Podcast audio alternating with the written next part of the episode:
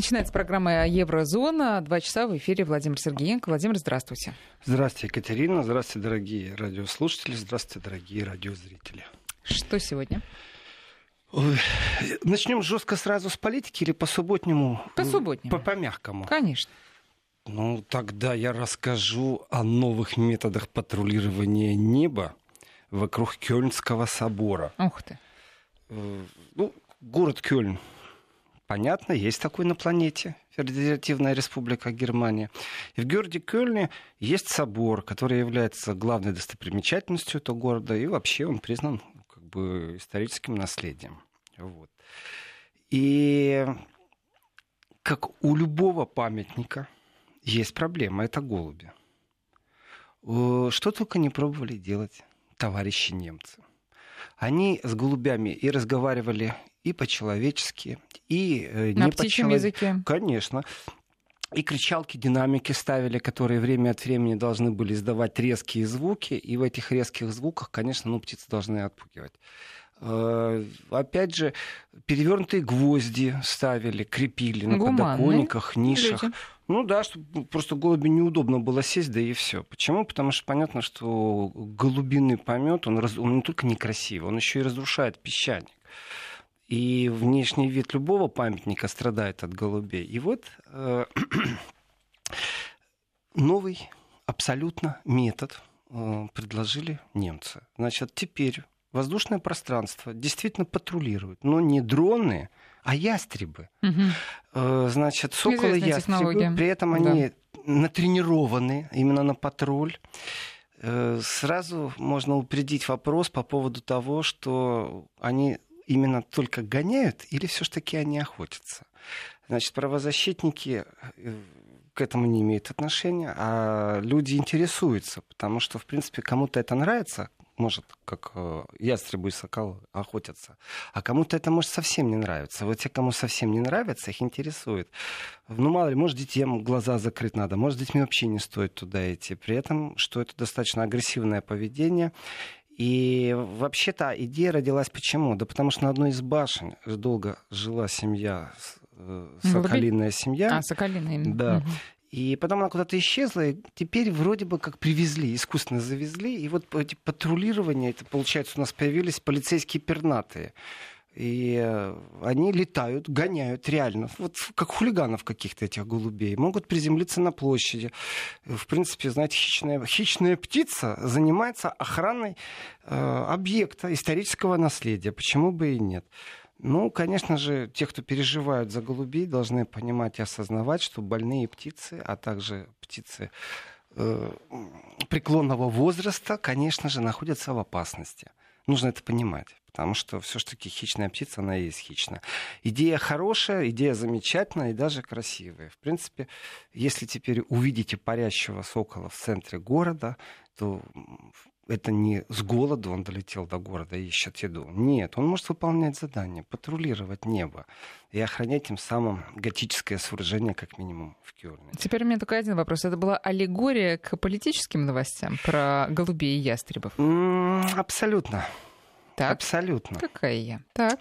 Вы знаете, очень нехорошее событие произошло в Европе, я считаю. Действительно нехорошее. Оно очень много что демонстрирует. Э, дело в том, что две страны Евросоюза не впустили судно Седов из России э, в свой порт. Э, вот это же не голуби, не ястребы. И тут нету понятия гадить или не гадить, или сохранять песочник. И инцидент произошел, в принципе, давайте так, за несколько дней до визита главы Эстонии в Москву. То есть я считаю, это абсолютно дес... а какие страны вы не сказали? Польша и Эстония не впустили Седова. Седов — это парусное судно. Оно достаточно известно на Западе. Регулярно э, принимает участие красивый парусник, который проходит, на него смотрит, с ним рядом пробуют идти другие корабли. И, в принципе, там же нет ракет на нем. На нем нет оружия какого-то. Э, демарш, которую строила Польша и Эстония, вы знаете, в принципе, имеет отношение к, вообще к Европе, я думаю. Причина официальная, было сказано, что на Седове находились курсанты, у которых э, крымские паспорта, керченские паспорта. Другими словами, акцент идет на том, что не что они граждане Российской Федерации, понимаете, а, а что они вот конкретно имеют отношение к Крыму. В принципе, это такой демарш первый, первая весточка. Считаю, что пропускать ее нельзя, потому что, давайте так, если это доходит э, до премьер-министров уровня, а именно премьер-министр Матеаш Моровецкий лично отказал Седову э, во входе в порт в Гдыню. Понимаете, это уровень премьер-министра.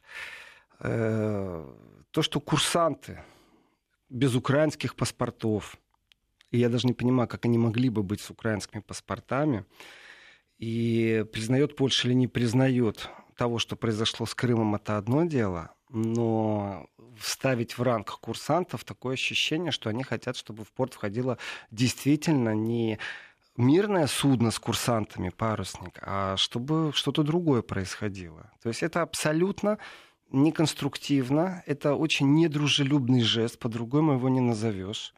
Если кто-то думает, что он ястреб, и он сокол, и охраняет воды, и пробует отогнать голубей, то в данном случае это абсолютно непроходящий номер. Значит, соответственно, сам демарш вызывает много вопросов. Вы знаете, время тяжелое приходит. Вот у меня, Екатерина, складывается впечатление, что те, кто сильно развивали в последнее время антироссийскую риторику, что они добрались до своего Олимпа, до своих вершин. У них получается то, что они хотят. Это определенная истерия. Ведь это же не страх, что с этого судна будет, там, знаете, через рупор какая-то пропаганда кричаться или листовки будут раздаваться.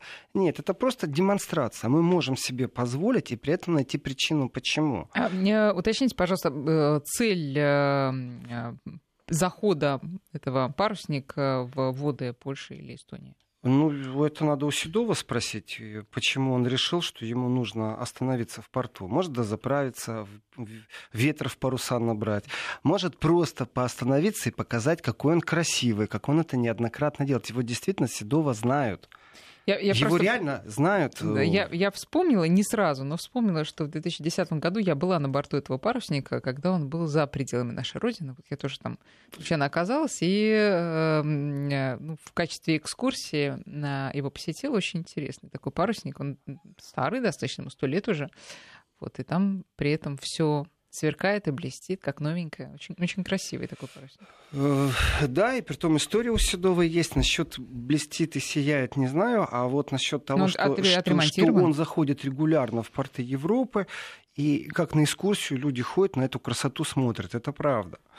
И история Седова, четырехмачтового барка, конечно же, отдельная тема, но я по своей профессии не моряк и там оценить могу только внешнюю красоту. А вот то, что Демарш сделали политики, это, конечно, что-то новое у нас. Понимаете, э, теперь получается так.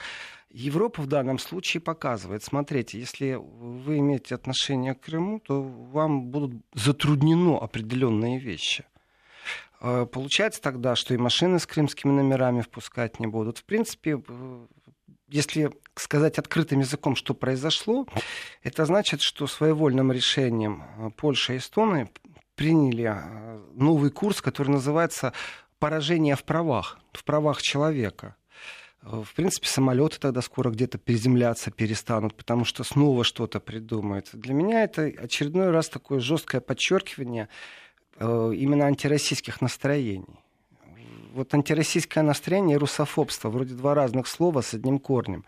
Э, но это именно те слова, которые чаще всего сегодня нужно применять к Западу при том коллективному Западу. Это же не только Польша и Эстония вот, с антироссийской риторикой существует. Э, если рассмотреть, э, например, показ фильма в Европарламенте, а также дискуссию, которую устроили депутаты в Европарламенте, то ну, просто открытая неприязнь Фильма? и открытый страх. Да, евродепутаты э, решили провести дискуссию. Значит, дискуссию, которая называется «Как избежать внешнего влияния». Э, и решили они как? Во-первых, внешнее влияние — это приближающиеся выборы в Европарламент, конечно же. По поводу влияния. Разговор шел не о том, что мы боимся, что на нас повлияют там волны какие-нибудь или китайская экономика. Нет. Э, конкретно 10 апреля показали американский фильм «Активные мероприятия». Значит, э, ну, около ста человек собралось в Европарламенте. Моя нелюбимая партия, и партия зеленых, и нелюбимая не потому, что у них там устав плохой, э, а потому что, в принципе, партия зеленых достаточно жестка по отношению к России. У нее антироссийская риторика постоянно, и курс антироссийской риторики очень жесток, и сама конструкция неподвижная в этом курсе. Э, может, это кого-то радует. Но дело в том, что когда кто-то кого-то получает, уже проходили, а вот когда кто-то не слышит другого, то это совсем грустно. Вот сегодня для меня партия зеленых это те, кто не слышит иных. Притом они не слышат, когда это происходит. У них внутрипарламентская борьба, внутри страны какой-то выбор. Они достаточно такие. Вот жесткая конструкция и все. Что же касается отношений с Россией, вот они приняли определенную позицию, и они ее не меняют. Если вы посмотрите на представителей партии зеленых в Европарламенте или брать их по странам Евросоюза, действительно у них позиция не меняется.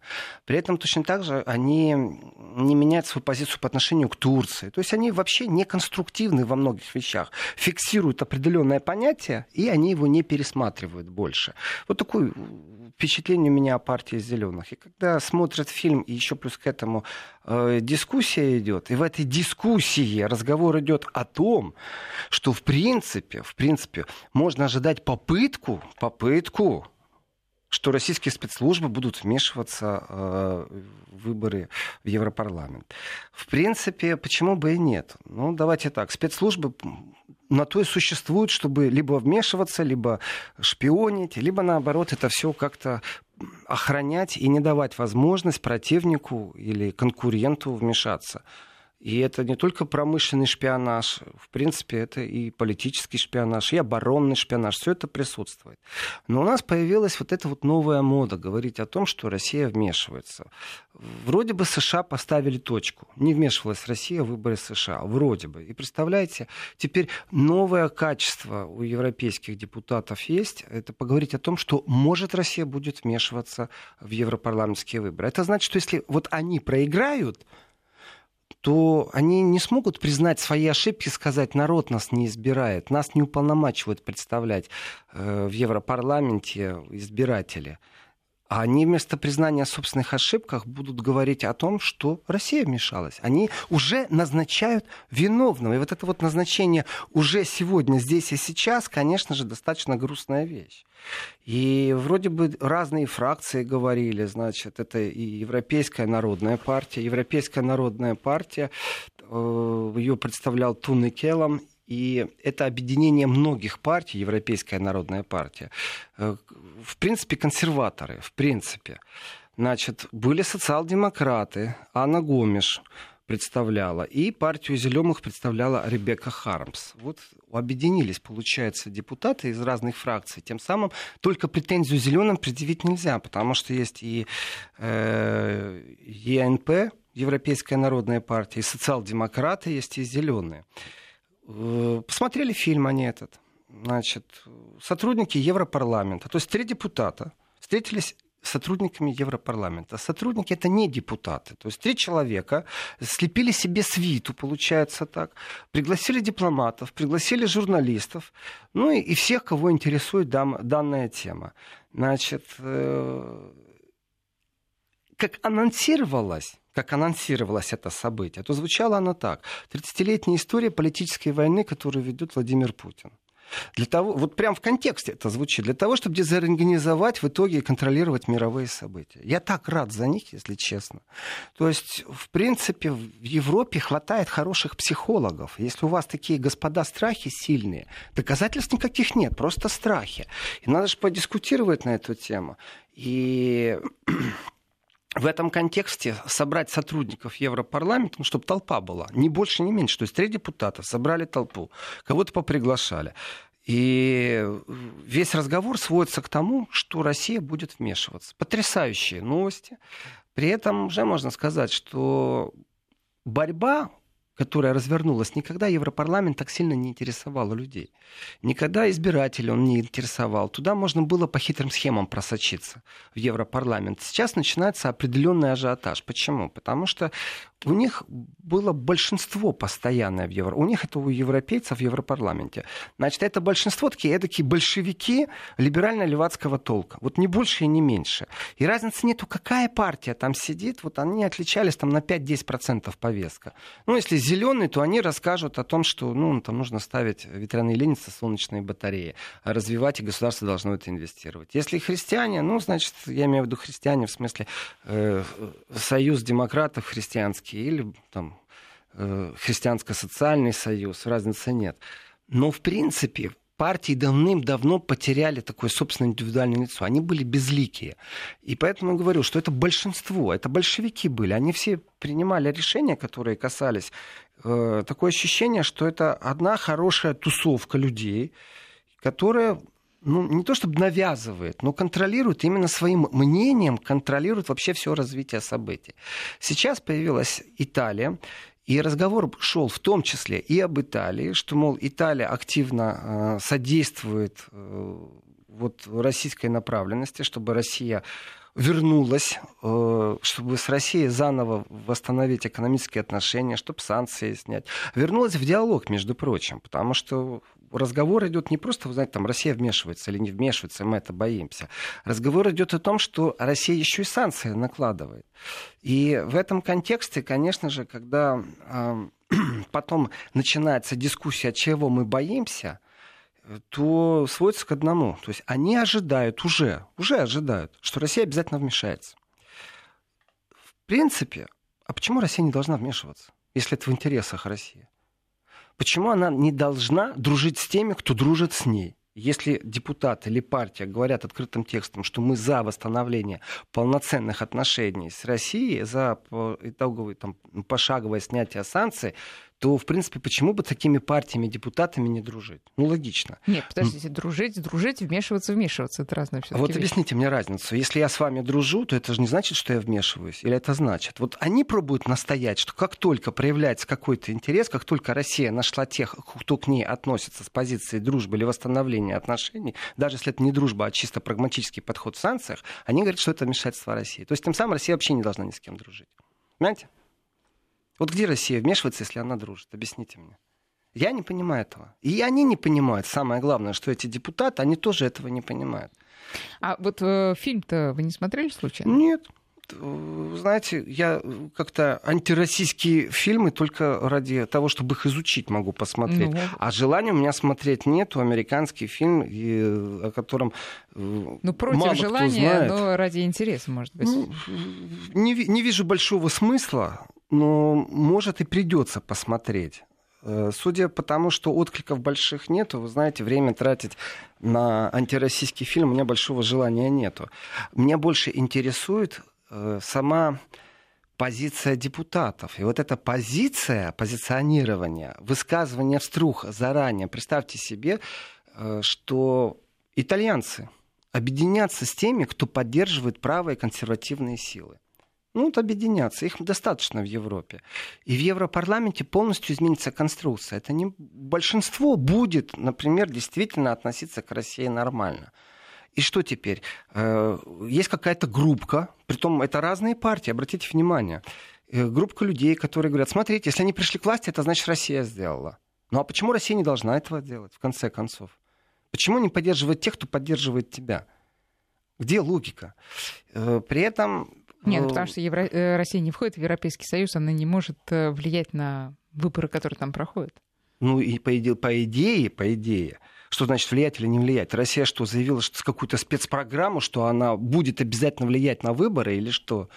Э, или у них есть доказательства того, что есть какие-то спецразработки и какие-то спецагенты, какие-то российские Джеймс Бонды будут бегать по Европе и доказывать, что нужно голосовать только за э, депутатов, которые любят Россию, или что? Ну что за бред вот, вообще? Мы возвращаемся. Что имеется в виду под влиянием России э, по логике этих депутатов? Вот спросите у них. Спросите у этих депутатов. Они на самом деле пустую воду переливают и говорят, что существуют определенные возможности. То есть, понимаете, это все, вот все, что они говорят, это домысел. Речь идет о возможностях, вот именно о попытках российских спецслужб повлиять на политические события. Но как? Они не говорят. Если бы было что и о чем говорить, мы бы это услышали. Они только говорят, что вот смотрите, надо бояться. Соответственно, вот эта логика, она все время выстраивается. Если вы вдруг по какой-то причине объявили, что можно пересмотреть с точки зрения вот Польши, Эстония, э, впустить или не впустить парусник, то, скорее всего, вы находитесь под влиянием спецслужб России. Понимаете, вы не имеете права на иное мнение в Европе. Если вы вдруг о нем заявили, то вы сразу становитесь человеком, который попал под влияние пропаганды или конкретно под какую-то спецоперацию спецслужб России. Ну а итальянцы попали под влияние э, пропаганды? Так они об этом говорят. Это страх их. Дело не в том, что итальянцы попали. Они и говорят, что итальянцы конкретно... Вот Россия э, сейчас занята Италией. Больше всего вот она уделяет И как относится в связи с этим к итальянским э, депутатам там, или политикам, с которыми приходится общаться. Вот именно под этим соусом или это больше риторика, а на самом деле контакты, политические бизнес-контакты как проходили, так и проходят? Насколько влияет вот эта риторика на реальную работу? Ну, итальянцам глубоко все равно. Особенно, что о них думает партия зеленых в Германии, э, которая в оппозиции и не имеет реальной власти. И разговор, в принципе, перерос, вот если говорить о влиянии. Вы знаете, у меня такое ощущение, Екатерина, что они боятся определенной конкуренции и борются за эту конкуренцию. Если э, ведь поддержка может заключаться в том, что где-то кто-то заключил какой-то контракт. Если Daimler Mercedes открывает новую фабрику в России, то получается по их логике, это больная логика, что в принципе Daimler э, находится под влиянием России. Ну, как к этому относиться можно нормально? Это действительно больная логика, ни больше, ни меньше. И вы знаете, э, по поводу финансирования. Это разговор, который затеяли вот эти три депутата, которых я уже озвучил. И у них мечта сделать так, чтобы Россия не могла никого поддерживать в, финанси... в финансовом смысле слова, как будто у них есть доказательства, что это где-то есть. Есть сомнительные банки, сомнительные операции – есть коррупция в Европе, много что есть. Но их интересует именно финансирование. Они приводят даже примеры, как российский банк э, все-таки помог Национальному фронту. Ну, сегодня это называется национальное объединение.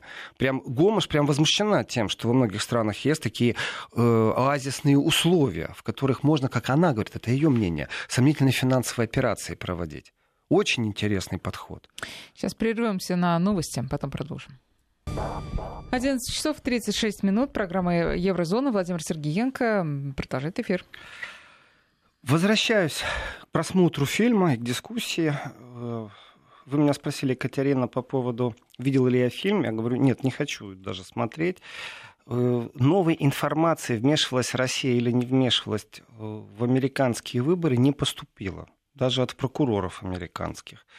И то, что есть в открытых источниках, те домыслы, вы знаете, несколько, несколько интервью, при этом взять комментарии политиков, экспертов, чиновников, э, бывших или действующих сотрудников ЦРУ и ФБР.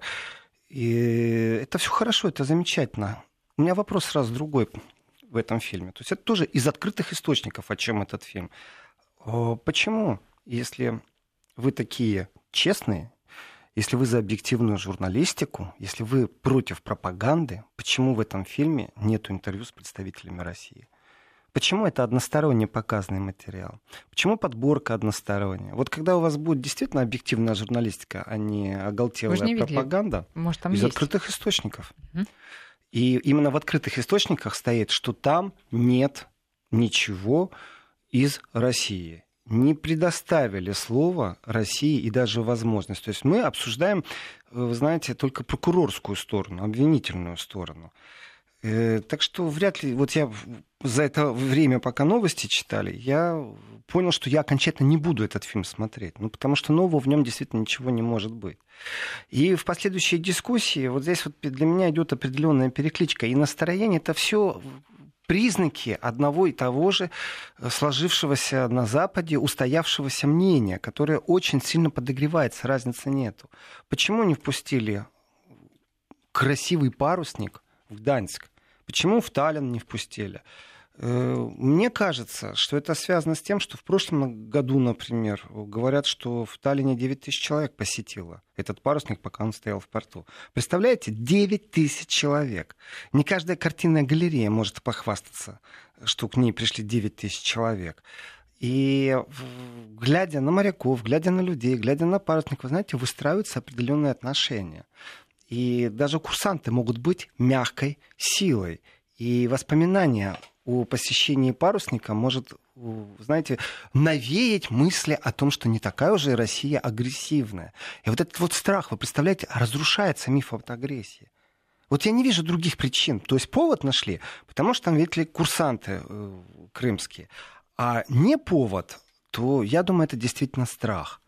Э, ну а вы видите какие-то перспективы, когда вот это, так сказать, э, паспорт э, россиянина, и, там, крымская прописка перестанет быть красной карточкой для Европы?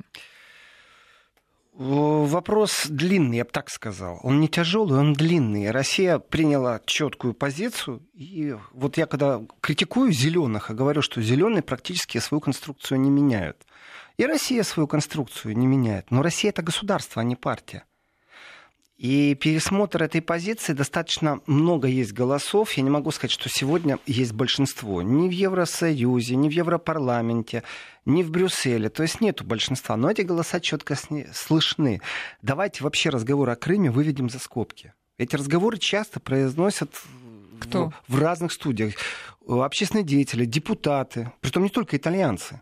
И в Германии об этом говорят. И не только правые люди, которые имеют э, вот консервативные взгляды, ну, в хорошем смысле слова правые сейчас, не в плохом, не ультраправые, нормальные, адекватные политики.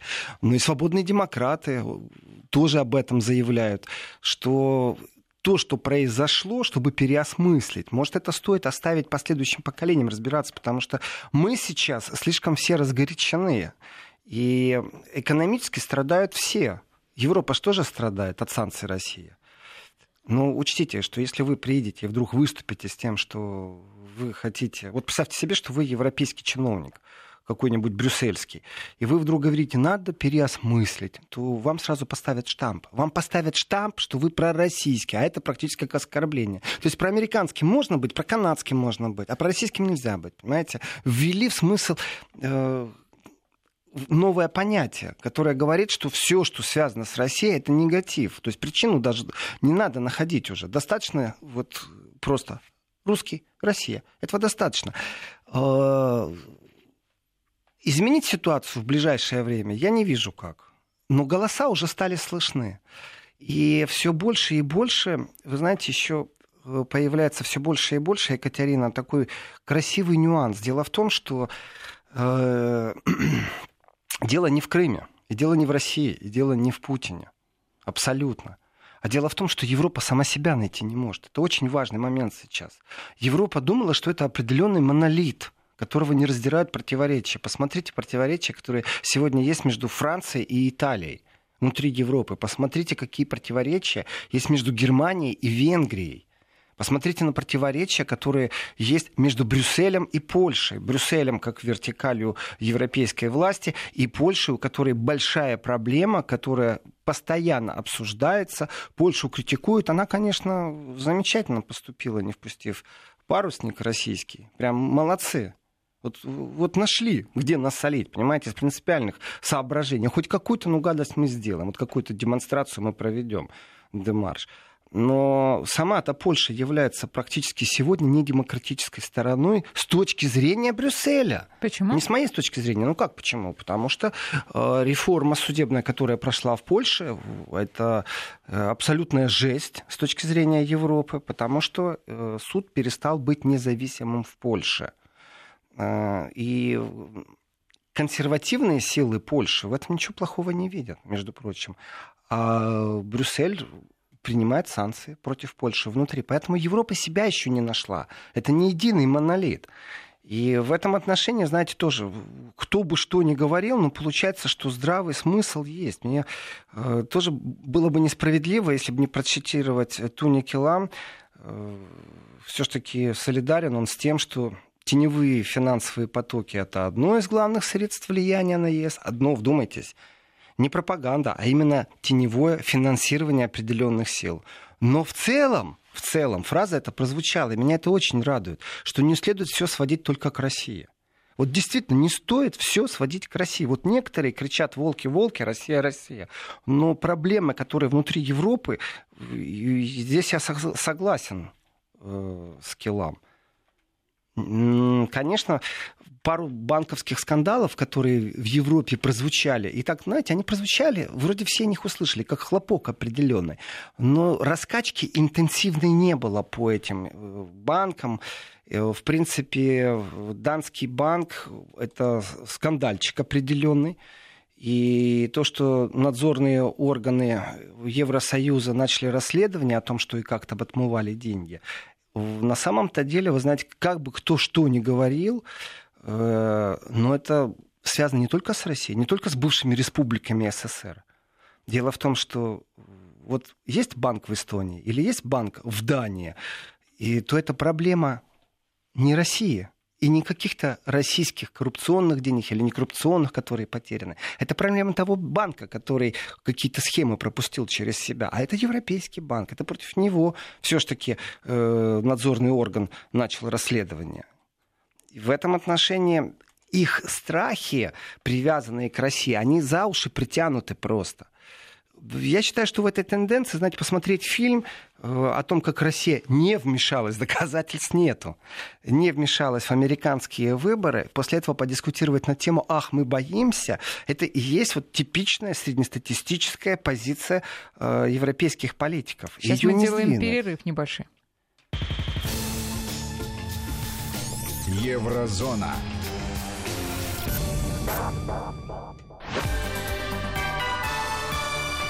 Вести ФМ. Ну, а на уровне э, лидеров стран, ведь э, лидеры продолжают контакты, с, естественно, и с российским президентом, и с э, представителями российского бизнеса. Э, этот пример э, не влияет на умы там, тех же европарламентариев или всех, кто вот, эти страхи транслирует? Э, ну, политическая модель, она сопровождается всегда э, тем, как в будущем будут выстраиваться отношения. Разговаривают в настоящем, но говорят о будущем. И конструкции, они не такие, знаете, не очень подвижные, если принято было определенное решение. То, что политики друг с другом общаются, даже в любых условиях, наверное, это единственное, что сегодня сдерживает от более агрессивных действий. При том, когда я говорю агрессивные действия, я говорю о Западе, а не о России. Ведь достаточно долго я слушал, при том на разных языках, о том, что военная угроза исходит из России. Вот военная угроза. Выходит Сара Вагенкнехт с папочкой на трибуну и говорит, а зачем вы врете? Это немецкий политик, да, партия левых, э, сопредседатель фракции. Зачем вы врете? Вы посчитайте, сколько Россия тратит на вооружение, посчитайте, сколько мы тратим, сколько НАТО тратит, сколько Америка тратит. И вы хотите сказать, что мы боимся вот этой маленькой страны, ну, в военном контексте. Потому что Россия действительно в, в, в разы тратит, в 10 раз меньше тратит денег на оборону. Чем Германия. Нет, чем Евросоюз, Евросоюз США вместе взятые страны НАТО. Угу. Может, даже и больше уже сегодня надо пересчитать, потому что так и продавили по полпроцента, по полтора процента повышения и э, инвестиций в военно-промышленные комплексы. Обещания-то уже раздали, так что нужно и пересчитать. Я думаю, уже больше, чем, чем цифра в 10, она уже не соответствует Запад коллективно намного больше инвестирует в вооружение. Но при этом они говорят, смотрите, Россия, мы боимся. Вот это вот разговор, вы знаете, он беспредметен. И когда это говорит немецкий политик, хорошо, если Россия говорит, да, понятно, Россия сама себя за, заступается. Но когда говорит немецкий политик, перестаньте врать народу, перестаньте нам врать. Вот цифры говорят сами за себя. Как вы можете бояться, если вы на вооружение в 10 раз больше тратите? Ну о чем вы говорите? Не Россия ставит противоракетные комплексы по периметру США, а наоборот. Польша, Румыния за последние годы. Это говорила Сара Вагнер с трибуны. Поэтому контакты на высшем уровне, они же в любом случае происходят и будут дальше происходить. Но сама риторика, вы знаете, вот этих э, и мелких депутатов, а когда это не мелкие депутаты. Разговор идет о том, что Россия дезинформирует. Вы знаете, вот прям вот, вот все с утра до ночи в Европе смотрят э, российское телевидение, которое ничем другим не занимается, кроме как дезинформацией. Да? Ну что за бред? Но они именно на этой дискуссии, вот эти евродепутаты, говорили о своих страхах. И эти страхи связаны угроза дезинформации, угроза кибератак и, соответственно, финансирование радикальных партий. Тем самым вырабатывается определенный инструмент. В принципе, Европа сама себя хочет сейчас подойти к тому, чтобы выделить определенные средства на финансирование определенных комиссий, которые будет иметь право отслеживать все, что происходит с политическими партиями. Э, я могу по Германии судить о том, как сейчас взяли под прицел альтернативу. Проверяют все счета, проверяют финансирование, ищут нелегальные счета. И я могу вспомнить, какие скандалы в прошлом были у Христианско-демократического союза партии Меркель, правящей партии, входящей в коалицию правительства в Германии сегодня. И вчера, и 10 лет назад. И суммы были практически одинаковые. Да, скандал. Доказательств нет, но поговорить хочется. И вот этот момент, он не просто настораживает, это уже определенная тенденция. Если вот я провожу эту нить и связываю эти события. Если в Европарламенте показывают фильм, в котором говорится о том, что Россия вмешивалась, в, в этом фильме не присутствует э, вообще позиция России, ее никто не озвучивает. То есть об объективной журналистике вообще мы не говорим ни слова. То для меня нормально, что как последствия после этого не впускают российский парусник в порт. Это все общее настроение Европы.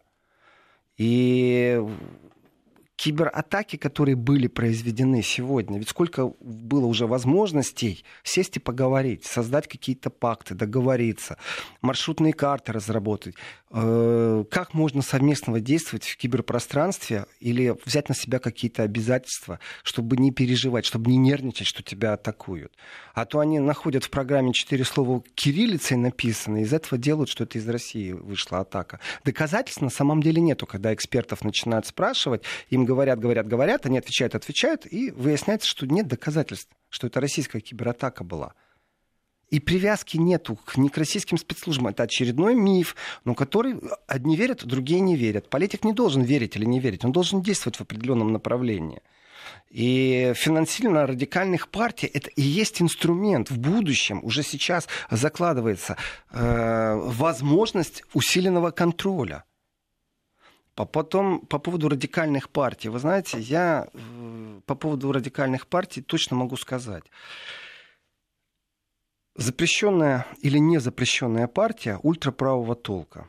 Э, конституционное или антиконституционное решение, судебное или внесудебное решение. Существуют определенные процедуры. И вот представьте себе, что существует право, ультраправая партия. Вообще России даже на горизонте нету.